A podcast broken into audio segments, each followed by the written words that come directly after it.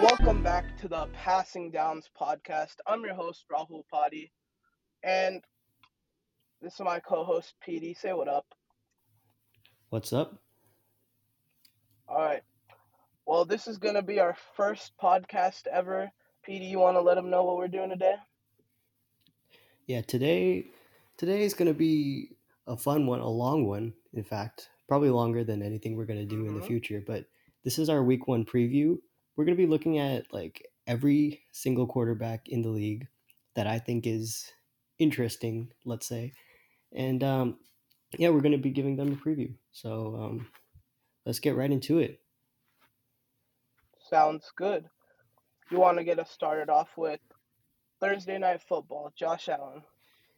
Yeah, Thursday Night Football. We're starting off with a heater with this one. Josh Allen going to L A to take on Matthew Stafford and the Rams.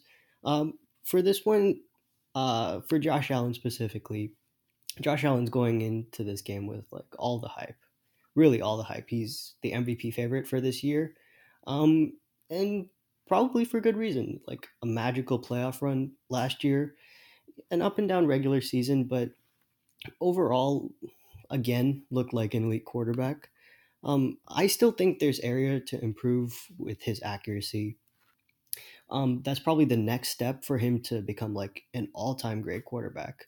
Um, but for this game specifically, I'm kind of more looking into like, how will he counter the Rams' tendency to flood the field with coverage players, specifically in two high shells? And how will he kind of counter that with his rushing, which is like one of the most powerful counters that you can have for flooding the field with lighter coverage players. Yeah, for sure. Josh Allen over the past two years has certainly proven himself as an easily top five quarterback and is well deserved of that M V P favorite no- name coming into this season. One thing I'm looking forward to seeing him across this, this year is seeing how he deals with the supporting cast he has. Me personally, I don't love their running back room. I feel like their offensive line's very average. And even the receiving core, he's got a top receiver in Diggs and an emerging guy in Davis. But other than that, you're not looking at a whole lot of talent. Looking at this game, uh, I agree with P D. The Rams definitely go into a lot of lighter packages, and I'm excited to see Allen use his athleticism to beat them rushing the football. I'm interested to see how he's going to deal with uh, probably a lot of interior pressure with Aaron Donald in the mix, but I'm excited to see what he's going to do this week, and I think he's going to be one of the most electric players in football this year. Yeah, finishing up with that Allen point with the pressure thing, I, I actually I feel pretty confident about Allen dealing with pressure. He's, he's one of the guys mm-hmm. where it's just like, he uses his size so well to overpower players in the pocket and break right. tackles generally. And so I, I I don't think pressure is a real issue for him. Um, what I'm really focused on is like, can he avoid making mistakes? Because that's kind of been an issue with him, like um, throwing too many interceptable passes into coverage. Sure. Yeah, for sure. Uh, even like continuing it to right now, like he... like the development of his accuracy is what has kind of buoyed him to elite status, because he already had kind of mm-hmm. like the tools, the explosive playmaking, but the development of that accuracy to like solid levels is what kind of got him here. And then speaking with, speaking of a quarterback with accuracy issues in the past, uh, Matthew Stafford, um, the training camp mm-hmm. reports for Matthew Stafford have not been good, to say the least. Um, this elbow issue, Um, my question is, how how will it affect his accuracy? Because we already know that Matthew Stafford kind of misses some easy passes. Um, For sure. In general. Um, and then really, can he replicate the twenty twenty-one season with a lesser supporting cast, potentially, with movement on the offensive line, with a new receiver in Allen Robinson? And then as like a broader picture, um, I've seen offseason talk of him kind of having Hall of Fame potential. Uh, I don't know if that's the case right now, but maybe if he replicates that twenty twenty-one season, maybe we can start thinking about it. And then versus the Bills specifically, um, I think their cornerback room without Tre'Davious White is a lot lighter. And so I think the the one v ones that the Bills present uh, will be like a lot more advantageous for him, uh, specifically with Allen Robinson, because I expect heavier coverage on Cooper Kupp in this game. For sure. Yeah. Good looking into Matthew Stafford this season. Obviously, after a decade in Detroit, he had a magical year last year. Won the Super Bowl with the Rams, obviously, but it seemed out of nowhere. This elbow issue has come up, and it's become a big problem. I, I agree. I'm definitely looking into it uh, or paying attention to that going into this year. Even before that, I was personally not the highest on Matthew Stafford. I feel like a lot of his success last year was a product of the system, the McVay system, as well as Cooper Kupp just being an absolute monster.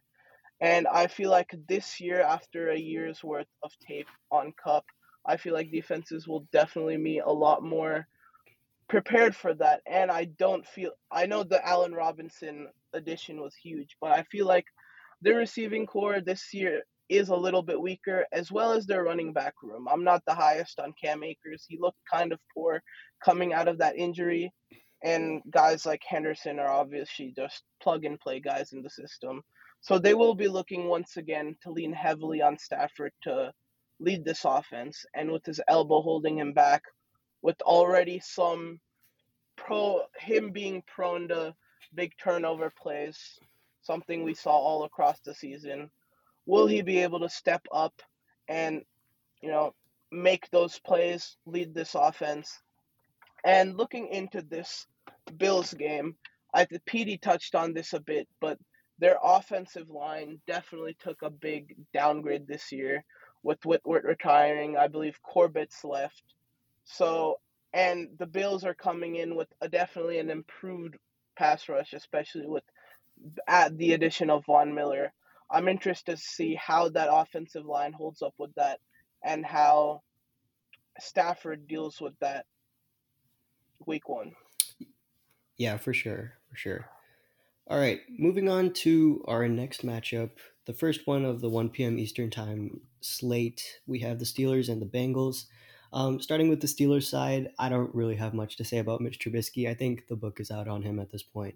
Um, if he if he can be a real starter this year, that would be an achievement to me. I don't know if you have anything to add. Yeah, just a little bit on Trubisky. I agree that we kind of know what we're getting from him at this point. I'm looking to see, can he keep this starting job as we saw in Chicago? He did end up losing that. As we've seen with the Steelers over the past decade or so, they are a team that is used to winning and do have the potential to be a winning team if he can perform. So I'm interested to see what he can do with the talent around him. He certainly has a lot of that with Najee Harris, Deontay Johnson, Claypool, Pickens, even Fryermuth. And for this uh, a matchup in general, I'm interested to see how he, he deals with the pressure, considering the Steelers' offensive line still in shambles. And in Chicago, Trubisky did not look the best under duress. And the Bengals have a pretty good defensive line with Hendrickson, Hubbard, Reeder, et cetera. And I can I could see that affecting him this game. I hope he can overcome that. And we'll yeah. see how that goes. Yeah, nothing much to add there. I don't have the highest hopes from Trubisky, if you can tell. But uh, someone I do have high hopes for is Joe Burrow. Um, Joe Burrow uh, missed some training camp time with the appendix removal, but he's coming off a breakout season where he kind of kind of cemented himself as arguably the most accurate quarterback in the N F L with like with pretty good playmaking chops, I would say. Um, the anticipation, the touch, they kind of jump off the film. Um, this year, I'm kind of looking to see if he can find the best balance for him between aggression and patience. I think he kind of, mm-hmm. for his athletic tools post-injury, he kind of erred a little bit too much on the side of aggression last year. That kind of led to some bad sacks. And I think it's kind of overblown statistically that his sacks were like awful, all of them. But I, I do think he could work on avoiding some of that. And then specifically for this matchup against the Steelers, I, I it's it really just comes down to how many points can they put up, because I don't think the Steelers match up well with the receivers at all. I, I really don't think the secondary for the Steelers is is going to match up with Ja'Marr Chase and Tyler Boyd and T. Higgins and all that. So, yeah. For sure. Yeah, a little bit on that offseason appendix removal. You know, this is a second offseason in a row when Burrow has missed time, obviously, with his absolutely shattered knee the previous offseason. So, and he did start off a bit slow as a result of missing a lot of time last offseason, even himself admittedly. So I'm interested in seeing if this affects him at all, if he bounces back immediately out the gate. Me personally, I think he's going to come out flying as last year. And as P D touched on, he's coming off a season where he definitely ascended into that elite tier of quarterback, was able to lead his team to a Super Bowl, and just be someone we easily consider as a top quarterback in the league. I'm interested to see if he can repeat that sort of season in a loaded A F C conference this year, and if he can continue to build upon that to continue to create a Hall of Fame career. And for the, this offseason, we've seen them add Lyle Collins, Alex Kappa, Hedkera, et cetera. And so I'm hoping to see him be a little bit more comfortable in the pocket this year. Not that he wasn't last year, but he was the most sacked quarterback. That shouldn't be as big of a problem this year. So I'm hoping to see him, you know, be poised in the pocket, continue to deliver as he was last year. And for this week in particular, I'm, for one, interested to see how the new offensive line holds up against a big test in the Steelers' defensive line with T J Watt, Cam Hayward, et cetera. And I agree with P D that I completely believe the Bengals this week will torch the Steelers' secondary.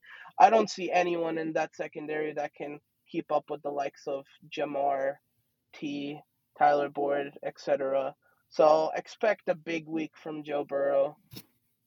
And yeah, moving on to the next matchup, we got my personal favorite as a Niners fan, forty-niners at the Bears. Well, and let's get started with Trey Lance. Yeah, Trey Lance, Trey Lance, Trey Lance. Um, mixed reports uh-huh. from training camp, kind of up and down, really, is, is all I can say to describe it. Um, there's some days where I've been looking into it where he seems to kind of be putting it together, but other days it just looks like his rookie year where it's just like all over the place and like there's bouts of inaccuracy. Um, I, I really, I, I think that last year he, he just missed way too many passes. Like there was inconsistency in the throwing motion, in the footwork. Um, I, I, I really would like to see that improve this year. And then, like, even in the, even in the run game, I feel like there's room for improvement. I feel like there's times where he kind of just put his shoulder down and expected to power through for first downs. Uh, so, I'm there, there's there's an elite toolbox here. There's moments of like incredible anticipation. There's obviously the arm talent, the physical ability, the running, like all, yeah. all that is all that is there in terms of potential. But um, I just I just want to like. see more of it, I guess, is what I'll say. I, I just, I, I, I think he's more of a projection right now than anything. And then specifically for this matchup, I, I don't really think the Bears have like a huge amount of talent to match up with Deebo, Ayuk, Kittle. Like, I, I, I don't think this should be a difficult matchup for the Niners. I think they really overpower the Bears, but it, it just comes down to how many times can Trey Lance hit the target. That's just how it is. For sure. Well, I certainly have a more optimistic view on Lance. As a Niners fan, yeah, I sure. definitely watched this camp very closely and his offseason. And personally, I feel like there's a lot of room for excitement going into his first year. Though I know a lot of people have looked at his camp at face value, and definitely, as results-wise, there was a mixed bag. But I feel like this had a lot to do with an inconsistent offensive line all throughout the offseason. We have three new interior line starters after Alex Mack retired, Laken Tomlinson left in the offseason. I feel like that breeded just too much new new pieces in that offense. as well as Trent and McGlinchey being getting off days and rest, and as well, sitting out due to injuries as well. We had a lot of inconsistency in the front seven. However, if you look at his practices or even the preseason performance where he had his whole offensive line, the whole first unit, he definitely looked a lot better. And when he had a lot more time in the pocket and was able to be comfortable there, a lot of those accuracy struggles and footwork issues did go away. And I think a lot of that comes with, you know, the offensive line definitely needs to help Lance this year. Because, yes, Lance at this stage certainly does have questionable footwork and a lot of accuracy issues. But I think people are rushing him because of the 49ers' recent team success.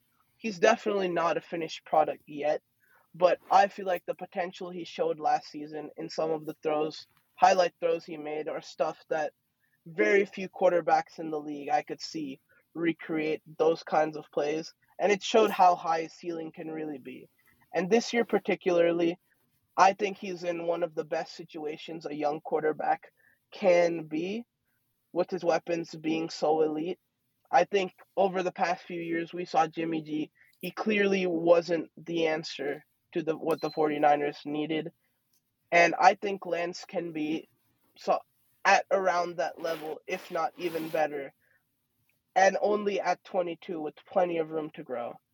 And for this matchup in uh, specific, I don't see the Bears' overall defensive unit being good at all this season. I could even see them being the worst defensive unit in the league. And I believe Lance makes the necessary plays and necessary throws to let his guys eat. But as I said earlier, the interior O-line scares me and could be harmful, but we will see. Yeah, moving on about to a, that consistency. Uh, yeah.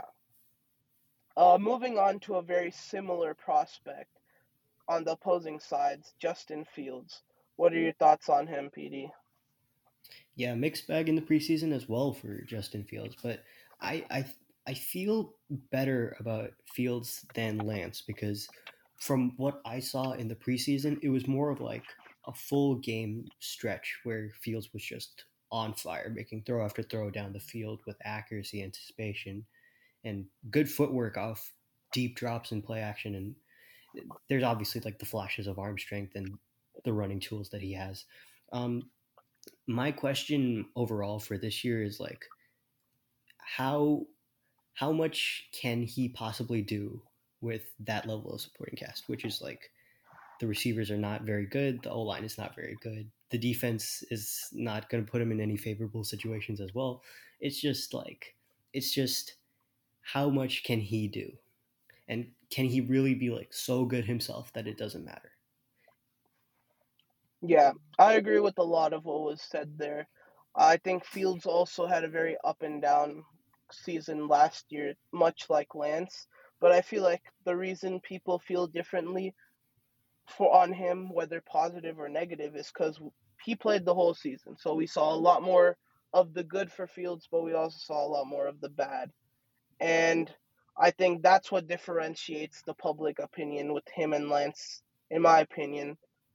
But I think a lot of what they're, a lot of the strengths and weaknesses they have going into the season are very similar. However, I have a hard time believing Fields can improve a whole lot this season, given the team around him. I feel like he's got one of the worst supporting casts, if not the worst supporting cast, of any young, emerging type of quarterback in the league. And I'm concerned, I'm, I have concerns if he can be consistently accurate as well, as I feel like we didn't see that a whole lot last season. But it's very possible that his elite arm talent and athleticism will be enough to overcome what the Bears have. I'm not too optimistic on that. As far as this matchup goes, I think the Niners field an elite offense this year, or elite defense this year. That's probably going to be a top five unit, and especially with a poor offensive line and receivers who I don't know how much separation they're going to get other than Darnell Mooney. I don't see this going too well for them. I don't expect the Bears to score a whole lot of points. This is going to be a rough matchup for them, in my opinion. And I'm not just saying that because I'm a Niners fan. But mm-hmm. it is what it is. All right. All right. Moving on, we have the Eagles and Lions. What are your thoughts on Jalen Hurts, P D? Oh, boy. So, Jalen Hurts. Jalen Hurts is someone I really like. Um, it's to the chagrin of many people I talk to about Jalen Hurts. But hmm. extremely positive reports coming from training camp, and looked really good in the preseason outside of one play where he was uh, fouled on an out-of-bounds play. Yep. I think kind of escaped the pocket a little earlier than I would like, like half a second maybe. Um, I think the footwork looks more impressive than it did last year. He gets his feet into the ground better. He has better stride length on his drop back. He's not dropping back like nine yards deep on a three-step, which is which is good, I think. Um, I I I just I just want to see it in a regular season game now, and I and I feel like it really could happen this year. I think uh, Hurts could look like a strong starter this year. Um, this this game in specific against the Lions, uh, th- this is another one where my only real question is how many points will the Eagles score? I don't think the Lions match up particularly well with the the volume of playmakers that the Eagles have with A J. Brown, with DeVonta Smith, with Dallas Goedert, with their running backs, with Jalen Hurts himself, like with their offensive line. This this Eagles this Eagles team in general, and the offense for our purposes, they just have so much talent, and I don't think it's going to go very well for the Lions. Yeah, my thoughts on Hurts. I think this is definitely a prove-it year for Jalen Hurts. The Eagles invested a lot in this offense, as we saw the huge splash move with A J. Brown, having DeVonta Smith, probably the best offensive line unit in the league. He's got every opportunity to succeed. In addition, the Eagles have multiple firsts in the next draft, which is looking to be a loaded Q B class.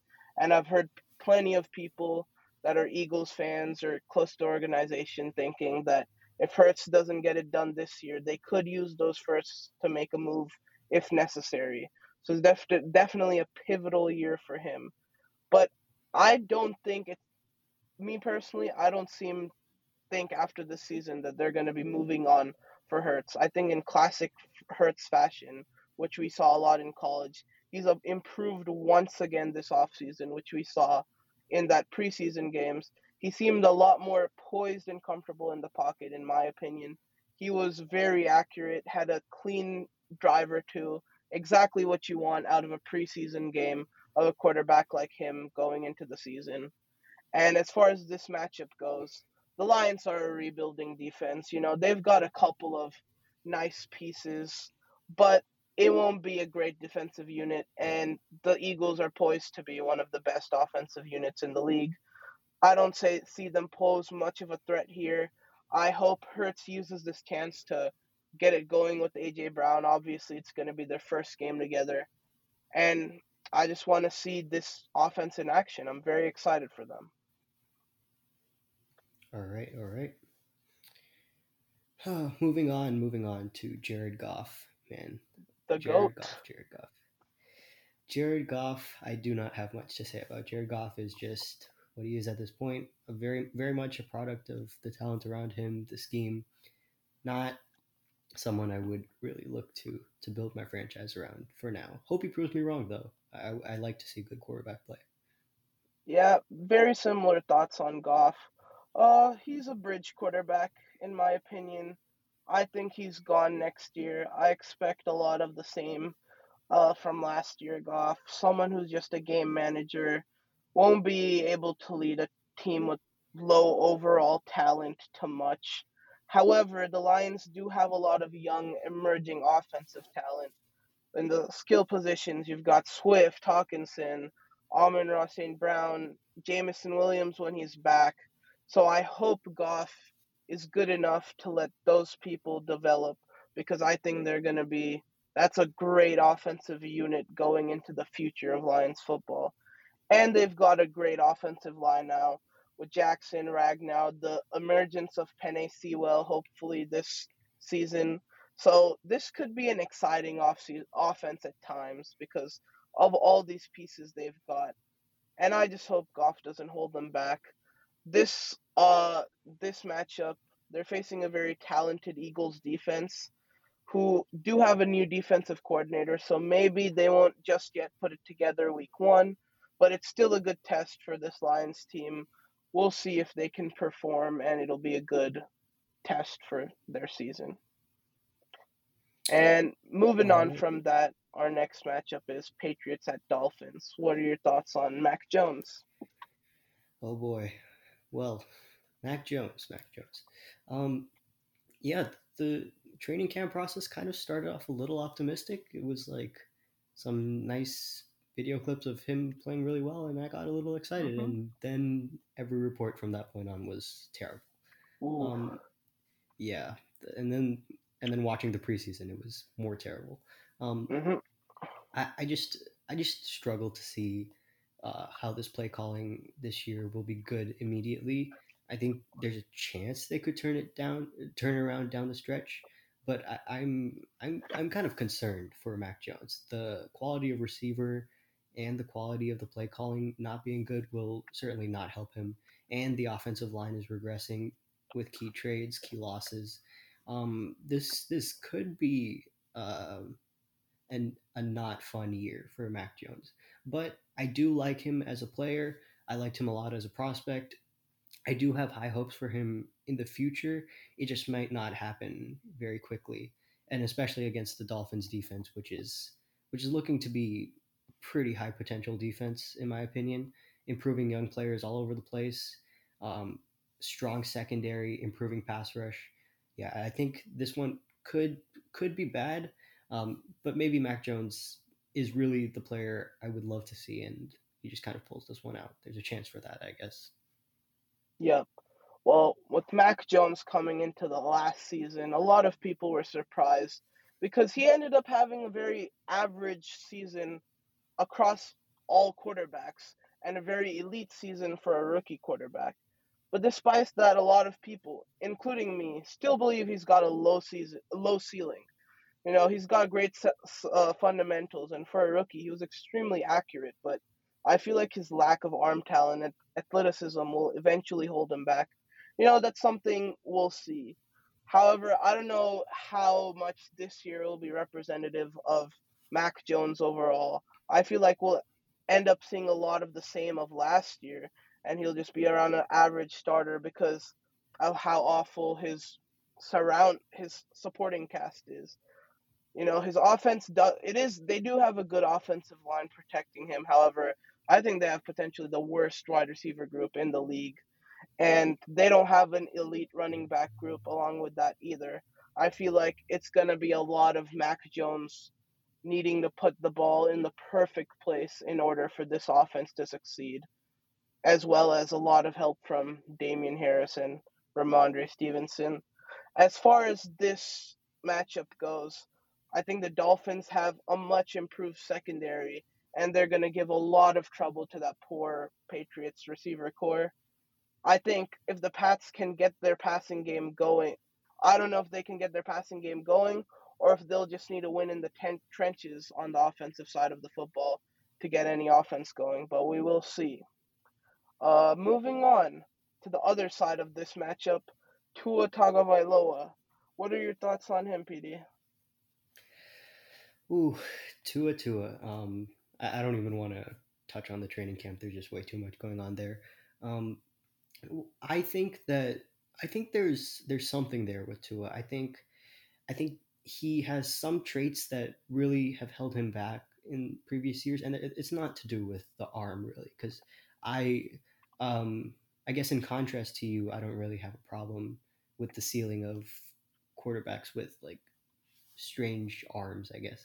Um, for Tua, it really just comes down to like the plays where he kind of short circuits. It's like the poor processing moments that really cripple him, in my opinion. There's moments under pressure where he's just like, he's just kind of clueless. And I think, I think play under pressure isn't very sticky, but there's something to be gleaned from play under pressure in large samples. It kind of hints at high-level processing to me, and that's something that Tua does lack at this point. So oh. for for this year, if he can kind of continue to develop that processing, keep the footwork more consistent. I, I don't like how he gets um, – he brings his feet together quite a, quite often on his dropbacks and in his throwing motion. I think he gets his feet, his heels off the ground too often. Um, I think if you can clean up some of those issues, there's a chance for like a very good player here. Um, but but really, like I, I think continuing to improve the accuracy, um, continuing to improve the anticipation, and kind of removing those errors, that that's that's what will make or break Tua. Yeah. My thoughts on Tua, I feel like much like Jalen Hurts, although they are in different situations, I feel like this is a prove-it year for Tua because the Dolphins spent a lot of money and assets to bring in guys like Tyreek Hill, obviously, with the splash trade. Teron Armstead was a big move. They brought in Chase Edmonds, Raheem Mostert, et cetera, all to boost that offense around Tua because over the past few years in his career, he has not had that. In addition to that, they've brought in Mike McDaniels, and he was able to take an offense with Jimmy Garoppolo at quarterback to multiple deep playoff runs, and that's not an easy task to do. And whether how we feel about Tua or not, you know, he definitely has a similar skill set to, to Jimmy G. I I feel like a a better version of him, and I think it'll be interested interesting to see how the Dolphins end up running a similar offense with the skill positions they have, who are also similarly similar to the 49ers skill players. And I think if he can continue, continue to be extremely accurate, which he has been, cut out some of those mistakes from earlier in his career, like, for example, last year threw ten picks in only twelve games, I think he can run this West Coast type offense very well and be an average to above average starter this year. It's very possible. Uh, this matchup, I think the Pats defense is not particularly talented at all this year. However, Bill Belichick, we all know, he's got a knack for figuring out these young quarterbacks. So I don't know if he'll be able to do it this week, but that's definitely something to look forward to or look into. But I think Tua will be able to beat this Pats defense pretty comfortably, especially with the new and improved offense around him. And yeah, moving on to the next matchup, we're looking at the Browns and Panthers. Thoughts on Jacoby Brissett? I do not have thoughts on Jacoby Brissett. You can provide thoughts if you want. I just think that he yeah. he, he he just lacks high level processing to me. He just lacks consistency. Um I don't feel good about him as a starter. I know the Browns have a pretty soft schedule, though, so maybe they could rip off some wins, but I don't think it'll be through high-level offense. I, I just, yeah, I don't have much confidence in Brissett. Yeah, similar thoughts here. He's not a starting caliber player to me. Uh, he's just a backup. I'm more looking forward to Watson when he's back. Obviously, we're both in agreement here on this podcast. Not the best person, but great quarterback. And I'm excited to see how he's going to be in that Browns offense. You know, especially, you know, that's a very top-heavy uh, po- skill position group, I got to say, because outside of Amari Cooper, that receiving group is kind of kind of cooked. And I expect them to rely a lot on Chubb and Hunt and Amari this year, especially with uh, Brissett there. Uh, they're facing a Panthers defense with a lot of young talent, with Brian Horn, Brian Burns, Horn, et cetera. But they have a lot of ho- holes still. And I think this is a good litmus test for how bad the Browns offense will be with Brissett, because if they struggle this week, I think they'll struggle the rest of this eleven-game suspension for Watson. Uh, moving on to the Browns' former quarterback from last year, having his revenge game here, Baker Mayfield. I think this is a very exciting game for Baker. You know, obviously the Browns did him dirty, and this is his chance to kind of get back. But as far as football goes, he was very good this preseason for the Panthers. I'm looking to see, can we see a return of twenty twenty Baker, who was very good that second half of the year and almost led the Browns, historically not a good franchise, to a playoff win. I'm going to pay attention to how all his shoulder and arm problems from last year healed, if it's a recurring thing or if it was just last year, and if his accuracy can go back to where it was at an elite level two years ago, or if it's poor like it was last year. Uh, I'm excited to see him work with C M C in his return, and I'm hoping for a D J Moore emergence with him having the best quarterback he's ever had. And though they add Ekonu, Ekonu, or however you pronounce his name in the draft, and a couple of free agents, I think that O-line is still very questionable, and I want to see how it can hold up against Garrett and Clowney and that pass rush. And can Baker perform under the press under this pressure? Because he's going to be facing that pretty much all season. Yeah, um, some similar thoughts there. I thought he looked good in the preseason, not great, and kind of like kind of had moments of being talked up in training camp. My big question is is actually his health. How how much has that shoulder injury from last year and playing through that, how much has that affected him long term? And similar to you, I had questions with the offensive line. How much can they actually block someone like Myles Garrett? And then you also touched on the accuracy, but pre twenty twenty-one, he was pretty accurate. And in twenty twenty-one, without the help of his left shoulder, it was just it was just all over the place. Some of that is honestly like mechanical issues with his footwork, where he kind of just overstrides at times. He kind of just doesn't get his foot all the way into the ground. I, I just...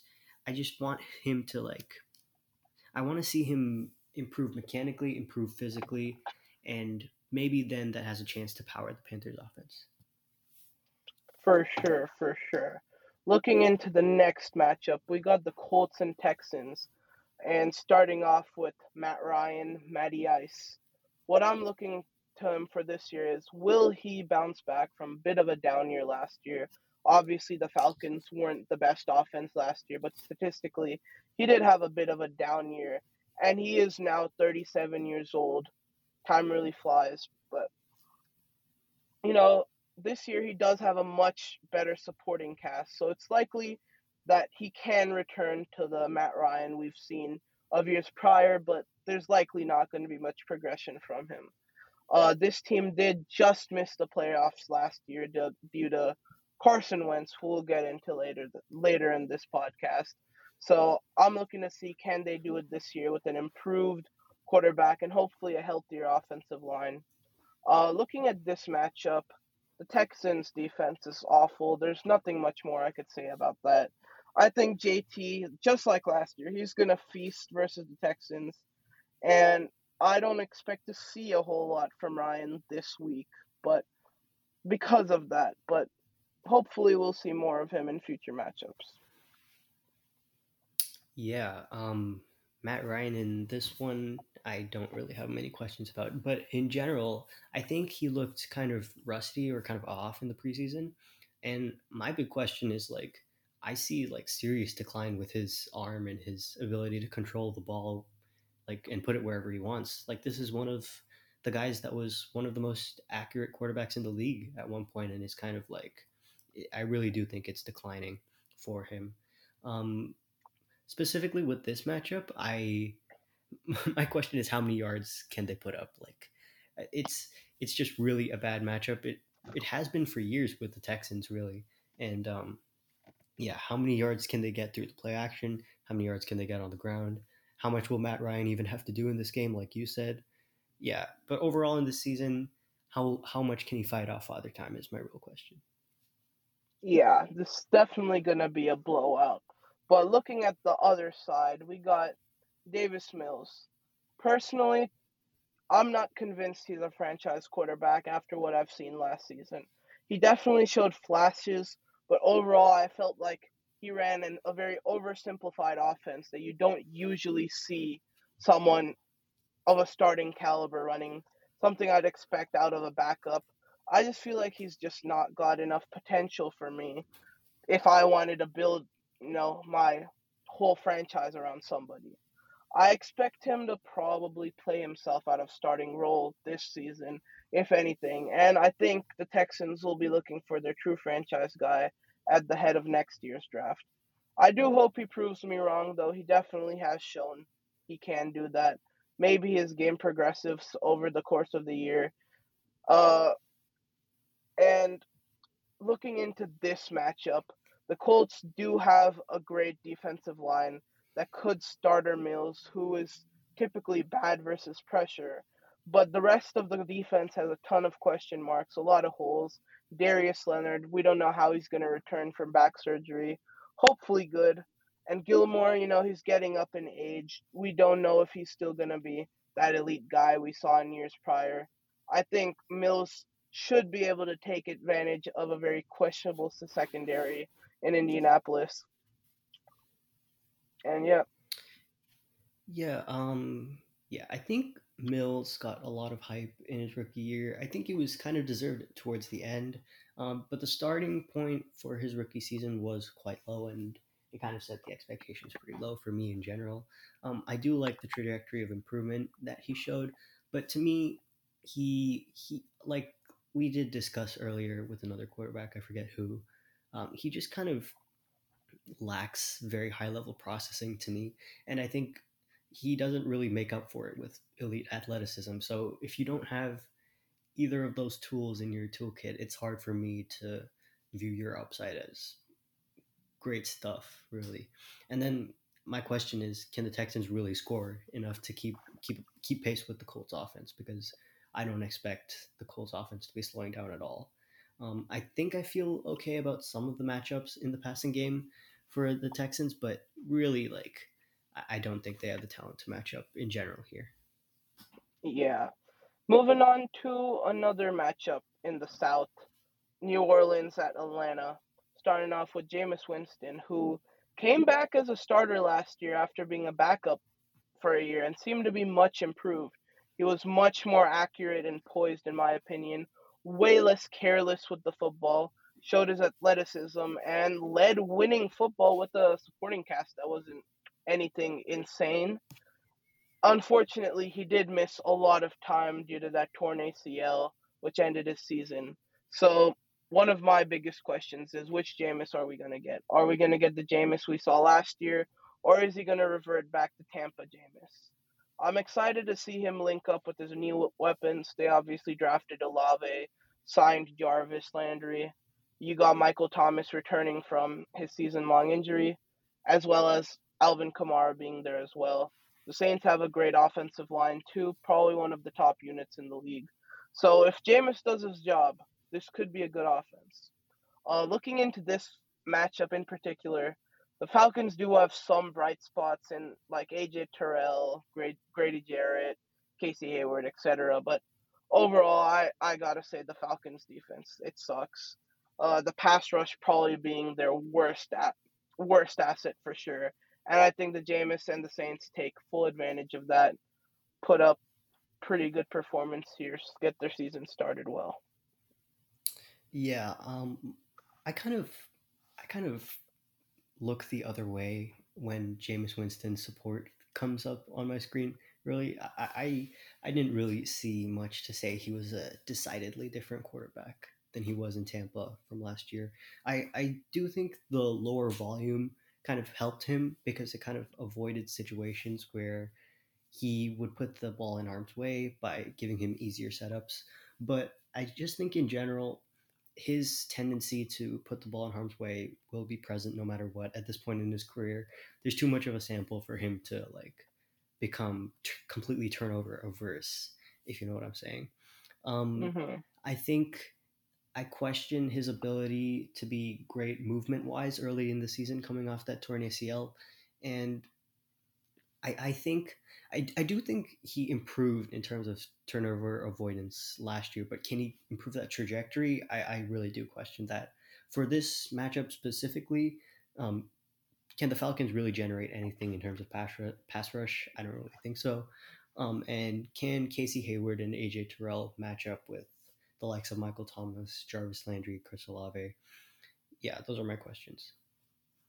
Well, speaking of a quarterback who's come, af- come after a, a stint of being a backup, the other side, we got Marcus Mariota, who, honestly, I'm surprised he's got a starting job in the N F L. Uh, he's, for the better part of three years now, he's been a gadget player slash backup type of guy. Honestly, didn't see much from that time period that would lend me to believe he's a starter. So that surprised me. But we kind of know what to expect from him. I think he'll be gone by next season, as most people anticipate. But I just hope he helps Pitts and London develop, who are both very great prospects for this team. They're going to be pillars of that offense for the future. I just hope he can help their development, and it's not a wasted season for them. As far as this matchup goes, I think the Saints are have a great defensive unit this year, so I don't expect a whole lot from Atlanta's offense week one for sure. Yeah, with Mariota, another guy, like we mentioned with Davis Mills, with Jacoby Brissett, I think he just kind of lacks high-level processing to take him to that higher tier of quarterbacks. I just have too many questions with Mariota at this point to declare him anything as like a low-end starter, maybe high-end backup, one of those two. Um, as for this matchup, I don't, I don't really think the Falcons are ready to match up with the Saints defense um, in terms of their offensive line play, in terms of what the Saints bring defensively in their pass rush. I think it could be a day with heavy pressure for Mariota. Well, moving back up north, we're looking at the Jets at the Ravens. First off, Zach Wilson. I gotta say, I first of all, I just hope he's ready to go. We saw him have a season-ending injury last year. He's had some knee problems this offseason as well. I'm just hoping, first and foremost, he starts the season off healthy and stays that way. As far as play, I think he's extremely talented. I, I love his arm talent in particular, but I feel like his accuracy woes were very apparent last year, and his mechanics ended up being quite poor. I feel like he can improve at reading defenses as well. Hopefully he'll feel a little bit more comfortable in the pocket this year, as the Jets did improve their offensive line quite a bit. And they definitely surrounded him with a lot more talent than guys like Breece Hall, Garrett Wilson, et cetera. I think the Mekhi Becton injury is going to be a huge loss for him. But and it could mean another below-average Jets offensive line. But I think he's just got to make best of a tough situation for him. Uh, this matchup in particular, I expect the Ravens' defense to be very good this year. Elite defense for sure. So looking at Wilson, I can he make those tough throws under pressure? I think his receivers aren't going to get a lot of separation. I think there's going to be a lot of pressure in his face all day. It's going to be a tough day for him. I just hope they can draw some positives and move on to the next week. Um, Zach Wilson recently declared out for this game and probably until like week four, they say. So I didn't have much to say about him for this matchup specifically. Um, I think as as in terms of looking for what to expect this year in general, um, kind of a mixed training camp, but like a lot more positive than negative. And the positive flashes seem like very real from any clips I've seen, from any beat reporting that I've seen. Um, for Wilson, like my my biggest question is the footwork. The footwork is just really all over the place, and it and it's most apparent on short passes, really, where it kind of just throws screen screen passes, check downs into the ground or a couple feet over his receiver's heads. It, it kind of looks pretty ugly at times. Um, another question I have is just generally, how can he balance the aggression with the patience? Um, I think he's kind of hunting for the downfield shot too much. And, and granted, the, the Jets don't.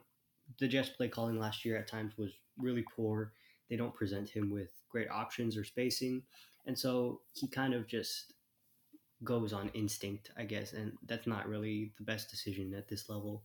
It's up to him to kind of learn that, learn to not force passes into coverage or bail on the po- bail, bail on clean pockets in search of a downfield shot.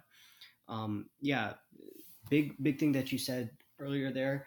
I just hope that he can stay healthy once he returns. And yeah, for Joe Flacco, I don't have anything written down. So, well, speaking of a quarterback who dealt with a bit of injury problems last year, Lamar Jackson. Lamar, you know, we all saw his all-time great twenty nineteen M V P season, followed by being very good in twenty twenty, and started off twenty twenty-one pretty hot, but he had a couple of poor performances and then ended up getting injured, staying out the rest of the year. Well, this offseason, definitely a lot of hype surrounding him coming back and having a great comeback year. And honestly, I'm buying fully into the hype. We saw last year he improved massively as a passer, and in my opinion, he went from being someone who was average at reading defenses to honestly someone at a very high level early twenty twenty-one, and I expect a lot more of that this season. I'm expecting a massive year from Jackson, maybe not so much on the rushing end. I think with the rushing regression he's had in every year is going to continue this year, but I expect a very improved passing Lamar Jackson this year. As far as this offense, this uh, matchup goes, the Jets are likely to have a very below average defense. Uh, Lamar does not have a whole lot of weapons offensively other than Mark Andrews or Rashad Bateman, but I still expect him to beat this defense pretty comfortably. I'm excited to see the Sauce Gardner versus Rashad Bateman matchup, but other than that, I don't see the Jets being able to hold this Ravens offense, and I expect a big week out of them. Yeah, um, for... For the Lamar things that you touched on for last year, I'm not sure I would say it's like reading defenses as much as it's like finding a great balance between the aggression and the patience, because I think it's more like he, he had the ability to read defenses. It's more of like, could he dial back the aggression just a little bit? And th- the real like massive thing for me was the footwork. Just the footwork was just kind of amazing at the beginning of the year, I would say. And I mean, it didn't hold up down the stretch. Um, down the stretch, Lamar kind of got a little too aggressive, a little too greedy. And I really, I hope for his sake that he kind of can dial it back, because right now the trajectory of his career kind of isn't heading in the right direction. Um, I still would project him to play well this year um, because of the large sample of great play that he's shown in the past. But It's it's kind of a downward trajectory. The training camp reports do seem positive-ish. There's something going on with the contract dispute. I don't want to read too much into that. But for this matchup specifically against the Jets, I don't think they have very much resistance for Lamar's elite level of rushing. And I think that Mark Andrews is kind of a mismatch for the Jets. So if he kind of runs a lot, targets Mark Andrews a lot, I think they're in good shape for this matchup. I don't I don't see the Jets offering a huge amount of resistance. Yeah, I expect a big day out of the Ravens. Uh, moving on to two teams, not necessarily as prolific. We got the Jaguars at the Commanders with Trevor Lawrence. I've honestly, I've been on the Trevor Lawrence hype train since college, and personally, I'm still there. I truly believe he's going to break out this year. And honestly, I only see the Jaguars team potentially not around him not being the best, holding him back. But that's about it. The offseason and preseason hype around him has been unbelievable. And personally, and I think it's justified after he was able to turn his season around after a very rocky start. He certainly has a lot less excuses this year, you know, with the addition of a healthy E T N. They threw a bag at Christian Kirk, Brandon Scherf, et cetera to this offense. But his supporting cast still isn't anything special. Definitely improved for last year, though. I hope to see him reduce the some of the poor decisions he made that made him so bad to start off and even towards the end of the year. I want to see more of the some person we were supposed to, who was supposed to be a generational reader of defenses and someone who ran high-level offenses at a very young age, and less of the turnover-happy rookie we ended up seeing last year. Other than that, I think his mechanics and look uh, accuracy also looked somewhat shaky at times last year. I hope he can build off the little improvement he had at the end of last year and be more be more consistent in those ways over the course of this season. As far as this matchup goes, uh, with Chase Young out to start the year, I expect uh, average to below average defense out of Washington. And with how high I am on T-Law, I hope he can get the year started off right with the good start versus a very mediocre defense. Yeah, for Lawrence, I I I share some of the same optimism, but I am a little bit more tempered with it because I I do I did have a very high grade on him as a prospect. So my prior on him is quite high, but I do think it could potentially take some time to work out. I I remember when Andrew Luck was going into his second year after like um I would say a slightly overhyped rookie season, I'd say. Um and he kind of he kind of never took care of the ball very well until kind of late in his career. And I think that that is a very real possibility for Lawrence. I don't think that throwing the ball to the defense is something that just disappears in one season. And I I feel like saying it's rookie mistakes, I mean, it's possible, but that's not always the most likely outcome. And for him specifically, I think the aggression is just a little too much um, right now. And also, I think that for him, getting his feet into the ground more consistently and throwing the ball kind of with the same motion every time would do wonders for his accuracy. His accuracy is not awful, but it's it definitely it, it definitely was better in college to me. And I don't know what the coaching has to do with that, but it, it really could get better for him. Um, as far as this matchup with the Commanders, I do agree that their pass rush is diminished, but I also think that their secondary had kind of like an outlier bad year. Most of their awful plays came on third down, and it's kind of a smaller sample, so I don't necessarily think they'll be a poor defense. I think there's there's still that chance, but I think they could be an improved defense, and I think this is kind of an even matchup, really, between the Jags mm-hmm. offense and the Commanders defense, which I both think are kind of meh units. Well, interesting. Well, though we've got, you know, different perceptions of Trevor Lawrence, I think we can both agree that on the other side, Carson Wentz, well, he he just sucks. There isn't much more to say. But jokes aside, Wentz is in a pretty good situation here uh, in Washington with no real quarterback competition, a good offensive line, probably one of his better receiving cores he's had in his career, and a decent R B situation, I suppose. But this team does have the roster to potentially make a playoff push in the N F C if Wentz can limit some of those boneheaded plays that made him so bad last year, and if he can show a little bit more pocket presence and athleticism that we saw earlier in his career. However, I don't really expect this out of him. As far as this matchup, the Jags defense is improving with all the young defensive talent coming in from all losing season after losing season, but it's still going to be below average, especially week one. And I think the Commanders have to show out with a big performance here, or else it's going to be a long season for them. Yeah, for Wentz, I I honestly, you you said we would agree uh, immediately, but I honestly think that like, It, it might be going too far with Wentz. I still think there's a place for him in this league as a starter, even with what he put on tape in twenty twenty-one. I think doing playing poorly in a big spot can influence people's opinions a little too much. And I think while I wouldn't take him as my starter for a long term, I think he can still be like an average-ish starter in this league. And so I, I, and I don't I don't think you can go very far with Carson Wentz as your starter, but I do think there's something in there for him to be a starter, a bridge quarterback long term.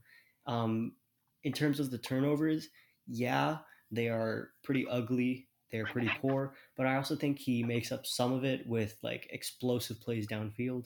Um, overall, I think he does lack great decision making, of course, but it's just like that mixed bag, it just kind of leads to mediocre quarterback play and not like awful quarterback play. He's definitely very limiting to the offense. I will say that um, specifically for this matchup against the Jaguars, I still think the Jaguars are very much in development.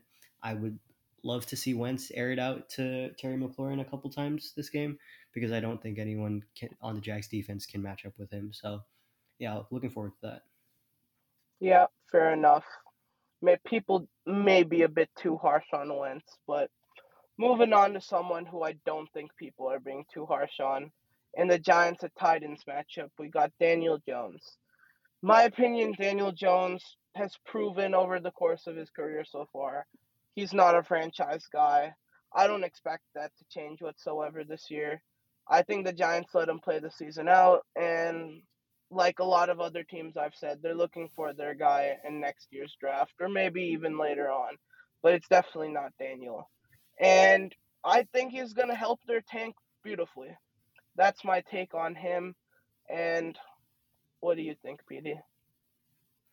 Yeah, I don't have much to say on Daniel Jones. I just think I wasn't the hottest on him as a prospect. I'm not the hottest on him now. He, he certainly overachie- overachieved from what my median outcome was for him, but um, yeah, it's just it's just not very good. It's not a very good situation in in New York for them. Um, I think the coaching will be improved because it can't really get worse than Joe Judge last year, but I really I'm not really sure it can provide much more than average material for Daniel Jones. Yeah, not looking so good for Danny Dimes. Uh, someone whose future may also be a little bit in question right now, Ryan Tannehill. And though I feel like Ryan Tannehill has been a good quarterback for the Titans since he's gotten them, led them to the playoffs multiple times, and especially last year with a terrible supporting cast around him, the Titans showed they lacked complete trust in him by drafting Malik Willis, I feel like.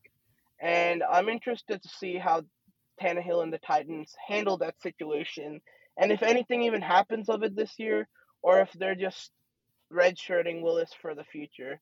Tannehill is thirty-three, I believe. With his type of quarterback, I don't know how much longer he'll be able to play. So maybe it's just that, but maybe it could be more. We will see. I also, me personally, I don't see Tannehill as a quarterback that can win you a Super Bowl.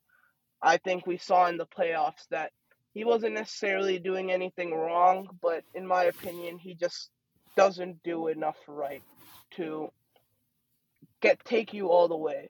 However, I think it is a little unfair how the Titans have consistently made the team worse around him and still blame him a little more than they should for their playoff failures.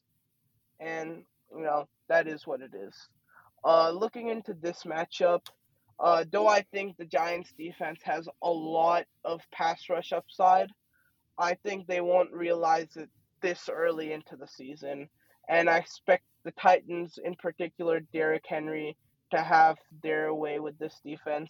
And I'm interested to see how Tannehill links up with his new targets in Treylon Merks and Robert Woods. Yeah, for I'm I'm probably higher on Tannehill than you.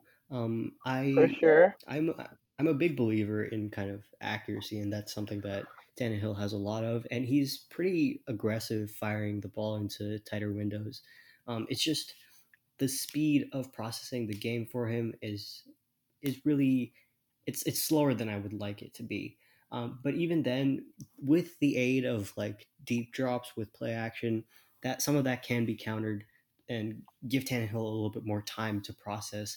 And if you do give him that extra time, he will pick you apart. He is he is really. really, really accurate.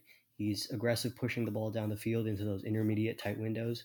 Um, my, my question is, can he improve in the pure dropback game without an excess of time with this regressing pass blocking unit? And then how will he offset his kind of aging curve? Because he is, I think he is losing some of his fastball. And then for this matchup specifically, can the Titans do anything to stop Henry in the play action game? Because I think the answer is no there. Well, moving on from some of these, you know, to be honest, pretty boring matchups, we got probably one of the highlight matchups of the week with Chargers at the Raiders. To start off, we got Justin Herbert, who personally, that's my GOAT. By far, outside of Trey Lance, my favorite quarterback in the league. And I've been high on him since his Oregon days, and he's my clear favorite for M V P going into this year. Um, we might talk about it later, but I'll say it right now. I believe he's done everything a young quarterback can do to prove he's an elite quarterback in this league, and it was a clear top five quarterback last year. I hope he can build off of that season with another elite type of season. I hope to see him push the ball more downfield and be a little bit even more aggressive. I feel like the lack of aggressive play calling was holding him back, and I think we saw what he could do with his back against the wall, being aggressive in that Raiders game. I think we can see a whole lot more of that in Herbert throughout the year. And I think Herbert, deep ball Herbert's the best type of Herbert. He's got one of the prettiest long games in the whole league, and I want to see a lot more of that. I think that can elevate him from just an elite quarterback to someone competing for Hall of Fame level if he can put a couple, string a couple more of these seasons or over the better portion of the next decade or two.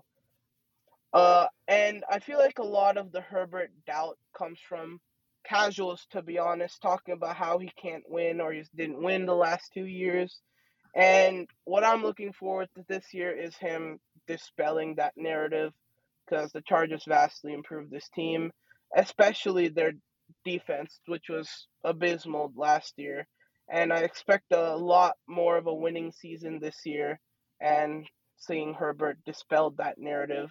As far as this defense goes, uh, this uh, matchup goes, I think the Raiders defense has some stars, but it also has quite a few holes. And I think Herbert and that char- explosive Chargers offense is going to exploit that secondary uh, quite a bit. I think that his improved offensive line uh, should be able to handle that the Raiders pass rush from Crosby and Chandler Jones, but if not, I still expect Herbert to deliver under the pressure, which he has across his career. Yeah, Herbert's kind of an interesting archetype of quarterback to me. He he pushes, he, he has the ability to push the ball down the field, and with that, you would kind of expect like a high variance quarterback with his kind of athletic tools, but he's kind of played more like a short passing quarterback who doesn't commit very many errors. And I think that's kind of led some people to believe he has one of the highest ceilings in the N F L, or maybe one of the highest ceilings ever, really, because he doesn't turn the ball over that much and he has so much physical talent. But to me, I think there are areas for him to improve his balance between the aggression and the patience. I think that he kind of is kind of programmed at this point. I don't know what's going on with the coaching, but this is not the player I really saw at Oregon. The player at Oregon was more of like the player I described earlier, where he's extremely aggressive. He might turn the ball over, but you know, he kind of balances out somewhere. That's not what we're seeing in the N F L. He's kind of firing the ball into tight windows underneath. He's not turning the ball over at all. He's keeping the ball out of harm's way at all costs, really. And I think it kind of bleeds even into some of his accuracy, where I would like to see him put the ball in the breadbasket more instead of protecting his receiver from coverage, and kind of throw for more yards even that way. Um, specifically for this matchup, I think the Ra- Raiders don't really have the coverage bodies to match up with the Chargers receivers. Um, my real question is, can the Chargers keep pace with the Raiders' offense? Yeah, I definitely agree there that we'd both love to see the more aggressive Herbert. But moving on to the opposite side, Derek Carr, who I think's got a lot of pressure this year, I've got to say. You know, at this point in his career, we've kind of seen the same Derek Carr over the course of the last three to four years, and I expect another year of that for the most part.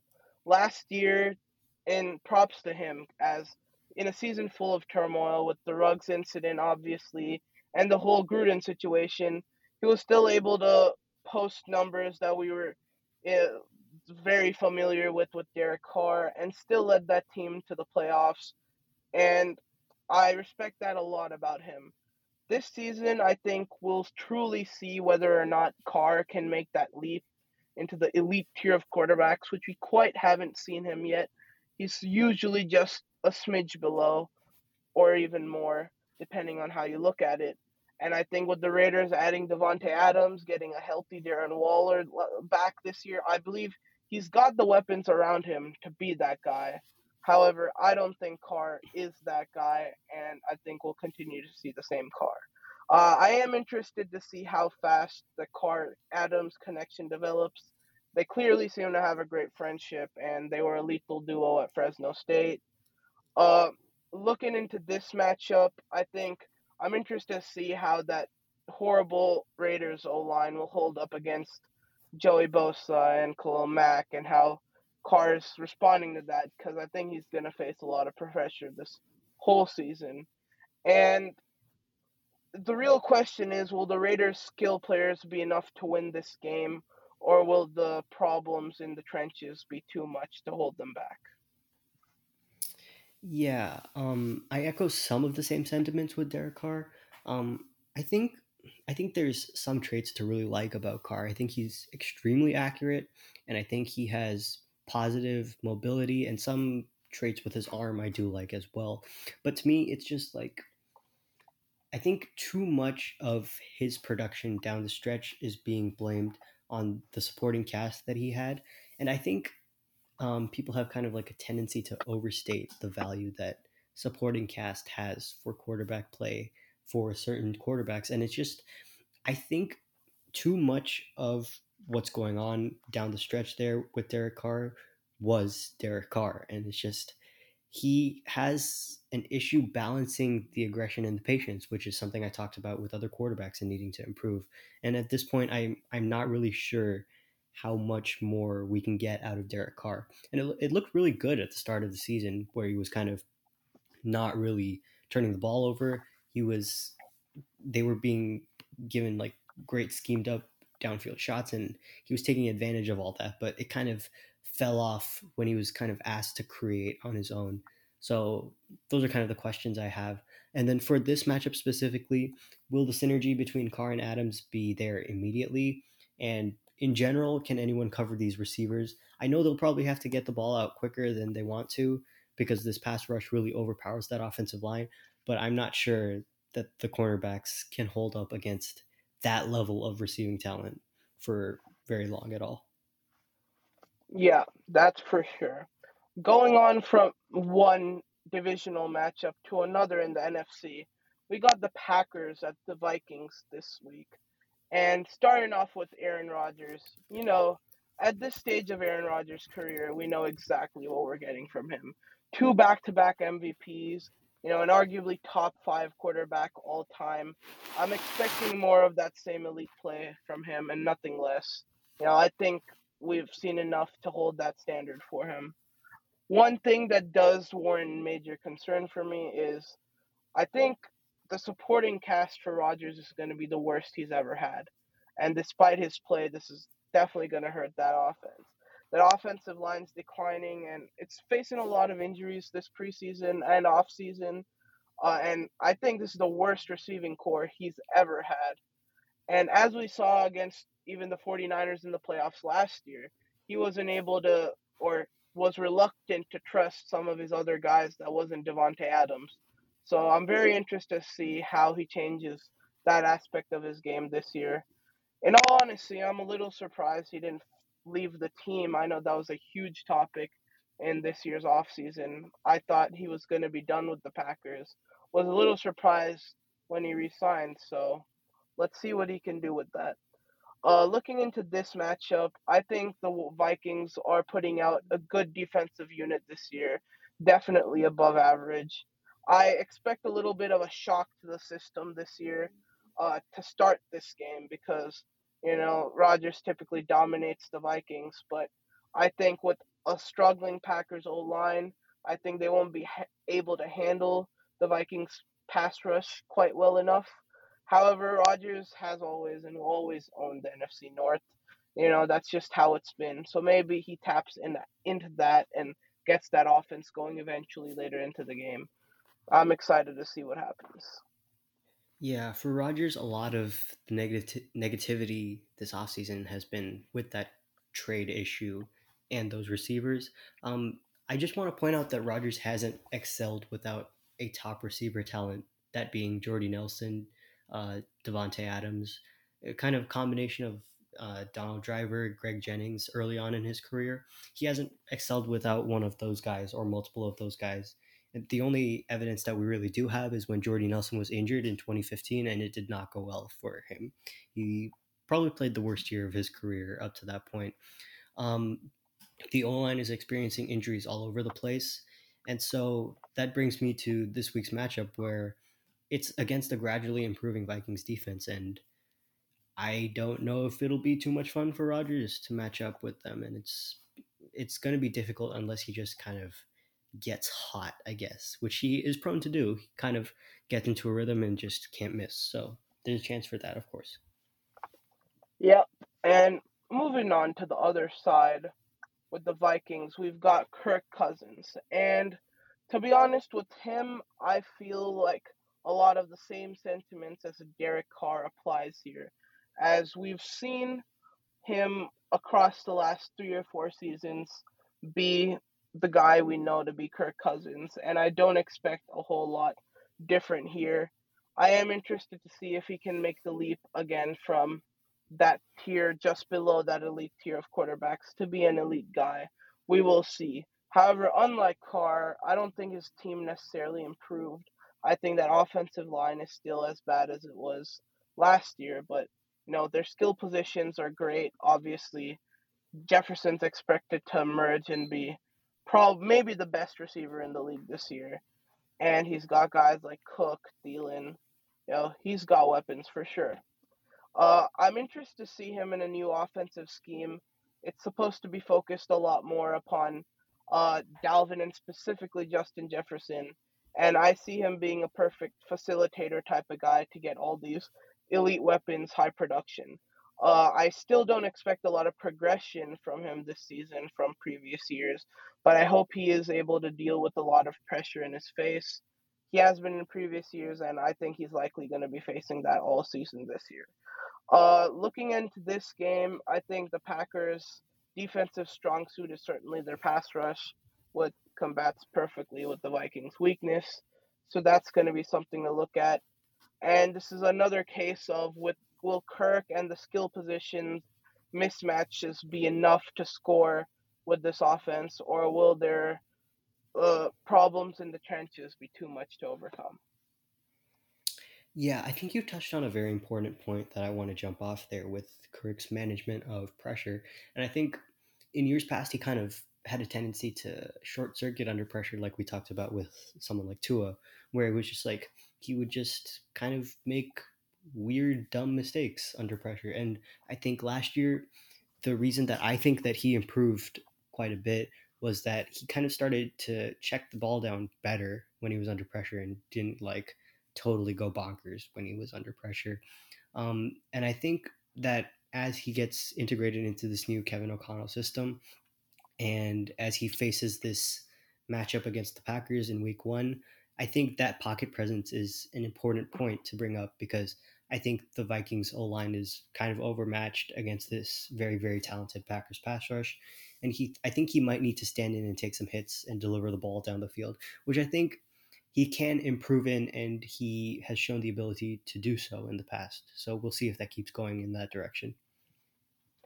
Yeah. Moving on from this matchup to another matchup, which I think is going to be one of the best of this week. We got the Chiefs at the Cardinals, and coming in with another one of the best quarterbacks in the league, Patrick Mahomes. And I think Patrick Mahomes, this offseason especially, has been a very has been a quarterback in a lot of conversations, because he's a very polarizing, electrifying quarterback, someone who I'd even say is the most electrifying player in all of sports. However, last year he did have a clear down regular season and even postseason from his previous stints. And it led to a lot of conversation. A lot of people still view Mahomes as that best quarterback in the league, someone on the path to GOAT status. And some all think of him as overrated and maybe not even all that. I definitely fall somewhere in the middle. I do see Mahomes as an elite quarterback. Certainly not someone I'd say is the guaranteed number one, and probably not even going to be my number one quarterback next season. But I do think still think he's elite and can lead one of the best offenses in the league. One thing I'm interested in seeing this season is he's probably going to have the most pressure he's had on this team in his entire career with Tyreek Hill gone. I feel like Tyreek Hill opened up a lot for this Chiefs offense, and especially with him gone and an aging Kelsey, not really a great receiver core or running back room around him. I think there's a lot of pressure on Mahomes to perform this year and be someone who can put the ball on the money consistently to lead this offense downfield. And I do think he's up for the task. I still think I think Mahomes comes in with a top three season this year. And looking into this matchup, me personally, I've been harping on this off all off season. I think the Cardinals, it's very underrated how poor they are in a lot of their position groups, and especially defense here. I think even with the lack of talent around him, I think Mahomes is able to torch this defense, and I expect a big day out of him. Yeah, coming off a kind of down year where defenses continue to go on the trend that was shown in late stages of twenty twenty, where you kind of try to keep Mahomes in the pocket as much as possible, let his deep drop back do the work for you and kind of push off and get sacks, uh, force him to be patient, um, and force him to check the ball down, which he doesn't really want to do. He doesn't like checking the ball down. I don't know what else to say about that. Um, a lot of discourse saying that he's underrated because of things like, you know, the E S P N poll and quarterback ranking lists that come out. Um, I question whether he can bring back that twenty eighteen and twenty nineteen and twenty levels of playmaking this year.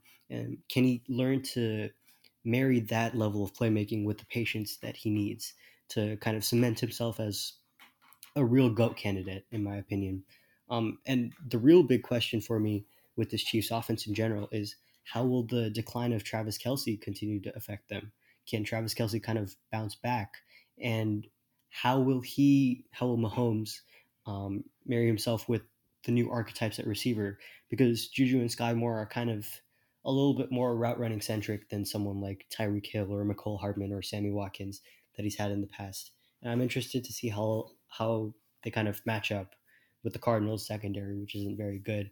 I think there could be some major fireworks from the Chiefs in week one. Yeah, and looking at another high-level quarterback with a lot of to prove this season, Kyler Murray.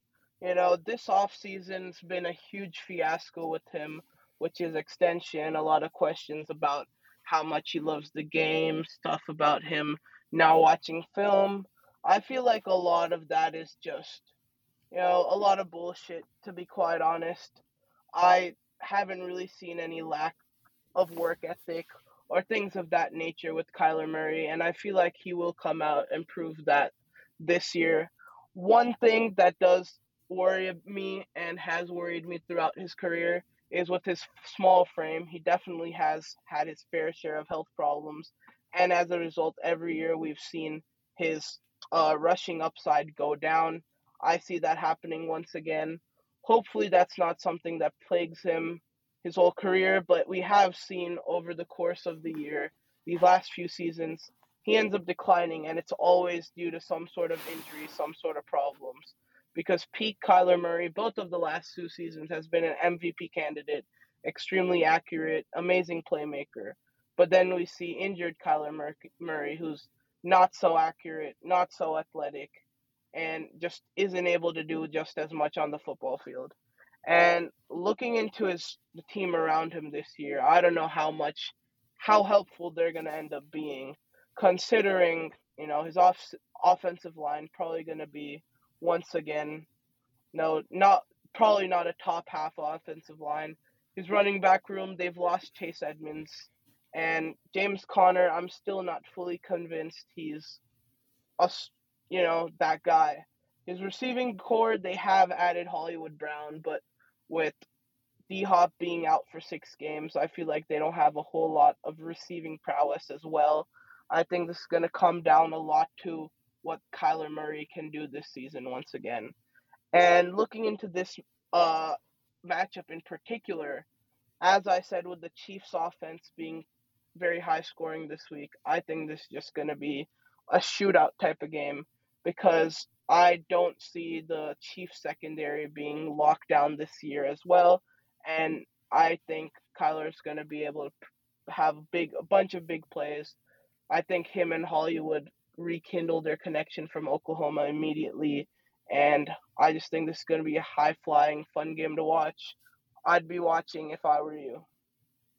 Yeah, I, I will be watching this matchup. There's there's no chance I missed that. Um, kind of a mixed bag for Kyler Murray in the offseason, to put it lightly. Very dramatic um, with all that contract negotiation stuff that I don't really want to get into. Um, I think the addition of Hollywood Brown is really big. I think someone who can maximize Kyler Murray's deep ball passing, which I think the deep ball passing is kind of already heading towards all-time great status for a young player. Um, I think he he continues to improve over the middle of the field gradually. Um, I think kind of using his vision in between um, his offensive line and kind of having a better feel for what's coming open based on what he sees in coverage, I think that's kind of improving as well. It was really poor as a rookie and extremely below average in twenty twenty, and it got kind of mediocre last year. And I think if we continue to see that improve to like decent or solid, he could be continue. He could continue to improve. And if we see Kyler Murray continue to improve, that's kind of that, that is an elite quarterback in my mind. Um, for this matchup specifically, yeah, the Chiefs are going to be putting up points. Moving Can he match up too with that, that Chiefs offense that kind of lead the Cardinals to points as well? And I think the answer is yes. With Tom Brady, Tom Brady coming off retirement, coming off retirement and offseason. Can my question is, can Brady's arm continue to hold up through his age forty-five season? I think it's pretty incredible how good it's looked in the preseason for his age. Um, and how will his foot speed look kind of as he continues to age, and that kind of chips away at his quickness. Um, some more uh-huh, questions. Uh-huh. How much will Brady push the ball down the field or hold it longer um, on long developing plays with the injuries to the offensive line? I know he's elite at getting the ball out of his hands, putting the ball on the money, uh, but can he kind of unlock that kind of quick, deep passing game that he also has in the bag? And then my last question for the season overall, um, how will his general level of play be impacted without Chris Godwin and that combination of the O-line uh, injuries? Because for me, Brady's impact is at its best when he has the best supporting cast possible, because his traits make great offenses into all-time great offenses. Yeah, for sure, for sure. Brady's offseason was certainly one filled with drama. You know, he retired, unretired. One question I definitely have going into the season, obviously him being forty-five, not necessarily having a full offseason as a result of that, will he still be the Brady we see from before, or are we going to finally see that Tom Brady regression? You know, age is something that's never hit Brady, so we'll see. Is this the season it happens, or is it not? And as P D touched on, one thing that definitely concerns me for a slow forty-five-year-old quarterback is his protection. You know, his t- that line has already faced a ton of injuries, the big one being Tristan Wirfs. I believe he's out for the year. That's going to be tough for Brady, as well as a bit of a worse receiving team with Godwin being out to start the year, Gronk retiring. Well, will we see the Tom Brady of old? I don't know, but I hope to see more of the GOAT. You know, it's it's hard not to like Brady at this point, especially after his move to the Bucks. Uh, looking at this matchup, I believe uh, this is probably going to be a high-scoring matchup on both ends. I don't know why, I just feel like week one, Sunday night, two high-scoring offenses. And that's my take with Brady. I think yeah, it's going to be a big game, a fun game, and I definitely want to watch this one. Uh, moving to the other side, we have Dak Prescott. What are your thoughts on him, P D? Yeah, I kind of want to copy-paste what I said with Brady, except he's a younger quarterback, and it's more of injury rather than age cutting into his ability to impact the game. Um, I think I, I question how well he can run this year, because his rushing last year dipped significantly from where it's been in the past. Um, can the mobility look solidly better than it was last year? Um, and then a very big thing to me is, how can Dak improve his error rate under pressure? Because it kind of, Dak is kind of similar to Brady in that he goes as his team goes, but unlike Brady, he doesn't have the same ability to carry a poor offense, in my opinion, that Brady does. He kind of gets worse and worse and worse as the talent gets worse and worse. So uh, can he kind of learn to elevate um, worse talent this year? Because I think he's like one of the guys that's most tied with his supporting cast in the league. And then for this matchup specifically, kind of tied to that, I think the Bucks pass rush is kind of going to feast on that injured Cowboys offensive line and regressing generally. And so I wonder how he performs under pressure in this matchup. Yeah, I got. I have a lot of the same sentiment with Dak Prescott. P D touched on that injury in twenty twenty, and last season we definitely saw a big dip in rushing production and overall mobility from Dak. But a year more of rehab, I hope he gets a little bit back to the Dak we once knew. Maybe not in the rushing game, as he's definitely more of a solidified franchise Q B now, so they may want to protect him more. But I want to see more of mobility in the pocket, ability to play make, and stuff like that from Dak Prescott this year. Uh, one thing I really want look forward to see in this uh, matchup, as P D touched on, I think the Bucks pass rush is definitely going to feast on the Cowboys O-line. However, I do think CeeDee Lamb in this matchup does provide a bit, is a little bit of a matchup nightmare here for the Bucks. I don't know if they can contain him, and a similar sentiment to a lot of defenses this season. I'm huge on CeeDee Lamb this year. I think that connections with Dak's going to be good, and as I said earlier, I think this is going to be a high-scoring matchup. A good game to watch. I I hope Dak performs in prime time against the GOAT, and we get the matchup we all want to see. I wouldn't miss this one. Mm-hmm. I agree with everything you said there. Um, moving on to the final matchup of the week that we're going to discuss, which is the Monday Night Football game, uh, Broncos against the Seahawks, starting off with the Broncos and Russell Wilson, a newly acquired quarterback for the Denver Broncos. I... I'm intrigued to see how much of last year's performance, where he kind of lost control of the ball for stretches of the year, um, how much of that was just the injury to his finger, and how much of that is him actually losing arm ability as he ages. Um, and then one thing that's always the question with Russ, how well can he play within the structure of the offense itself? He has a tendency to, of course, make plays outside the structure of the offense, and you take the good with the bad with that, but how how well can he kind of marry those two skill sets of in structure and out of structure to be the best version of Russ that we can see? Um, and then one question I have for this game, um, kind of related to what I said earlier with the marrying the in structure and out of structure, can he attack the middle of the field versus a young linebacking core and kind of mismatches with Jerry Judy potentially in the slot? Um, can he attack that area of the field and kind of take advantage of what's there with the Seattle defense?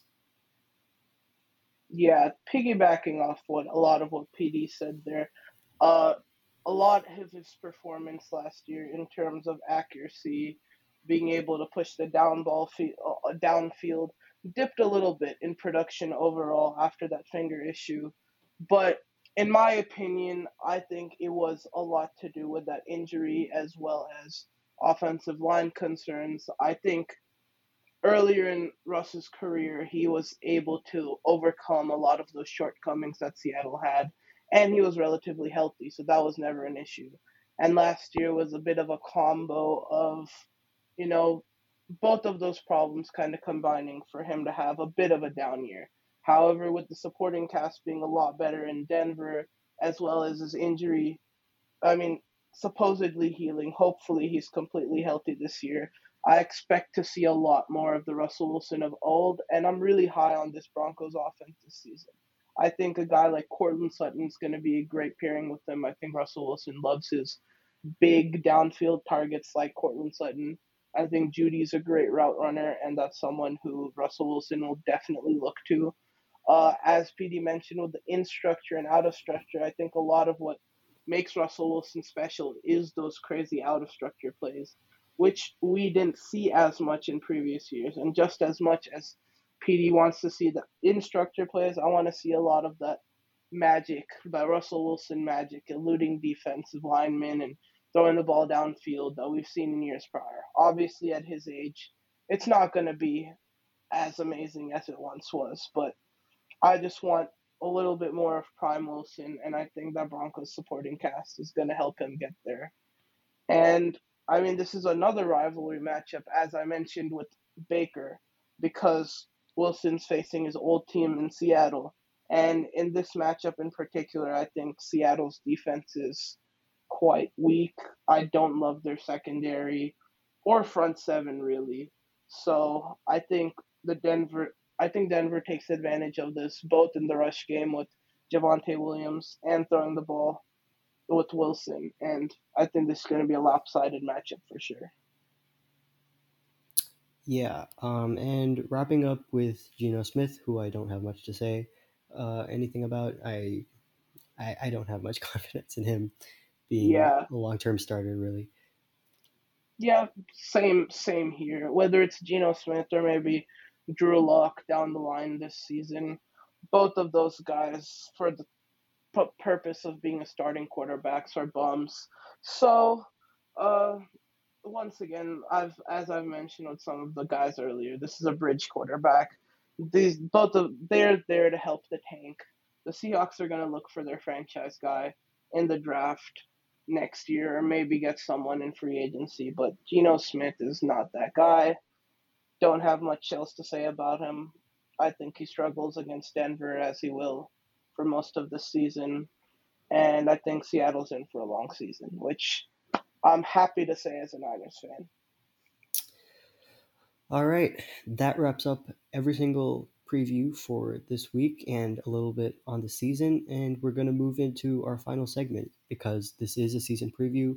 I thought it would be nice to have a little bit of an awards thing going. Um, and the only thing we're going to touch on is the quarterback-owned award, which is the M V P.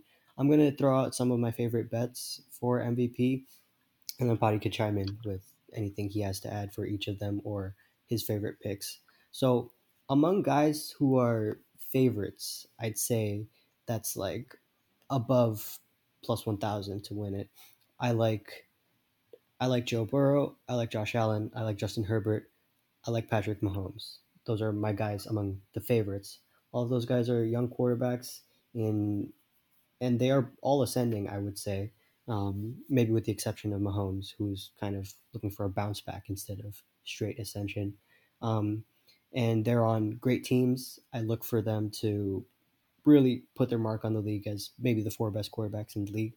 And then my long shots, my favorite sleepers who are like plus two thousand or more to win the M V P, I like Jalen Hurts. We touched on the Eagles being amazing on both sides of the ball earlier. Um, and I think anything resembling good to great quarterback play for Jalen Hurts immediately puts them in the conversation for the number one seed. And consequently, uh, because of that team success, it should put him in the conversation for M V P.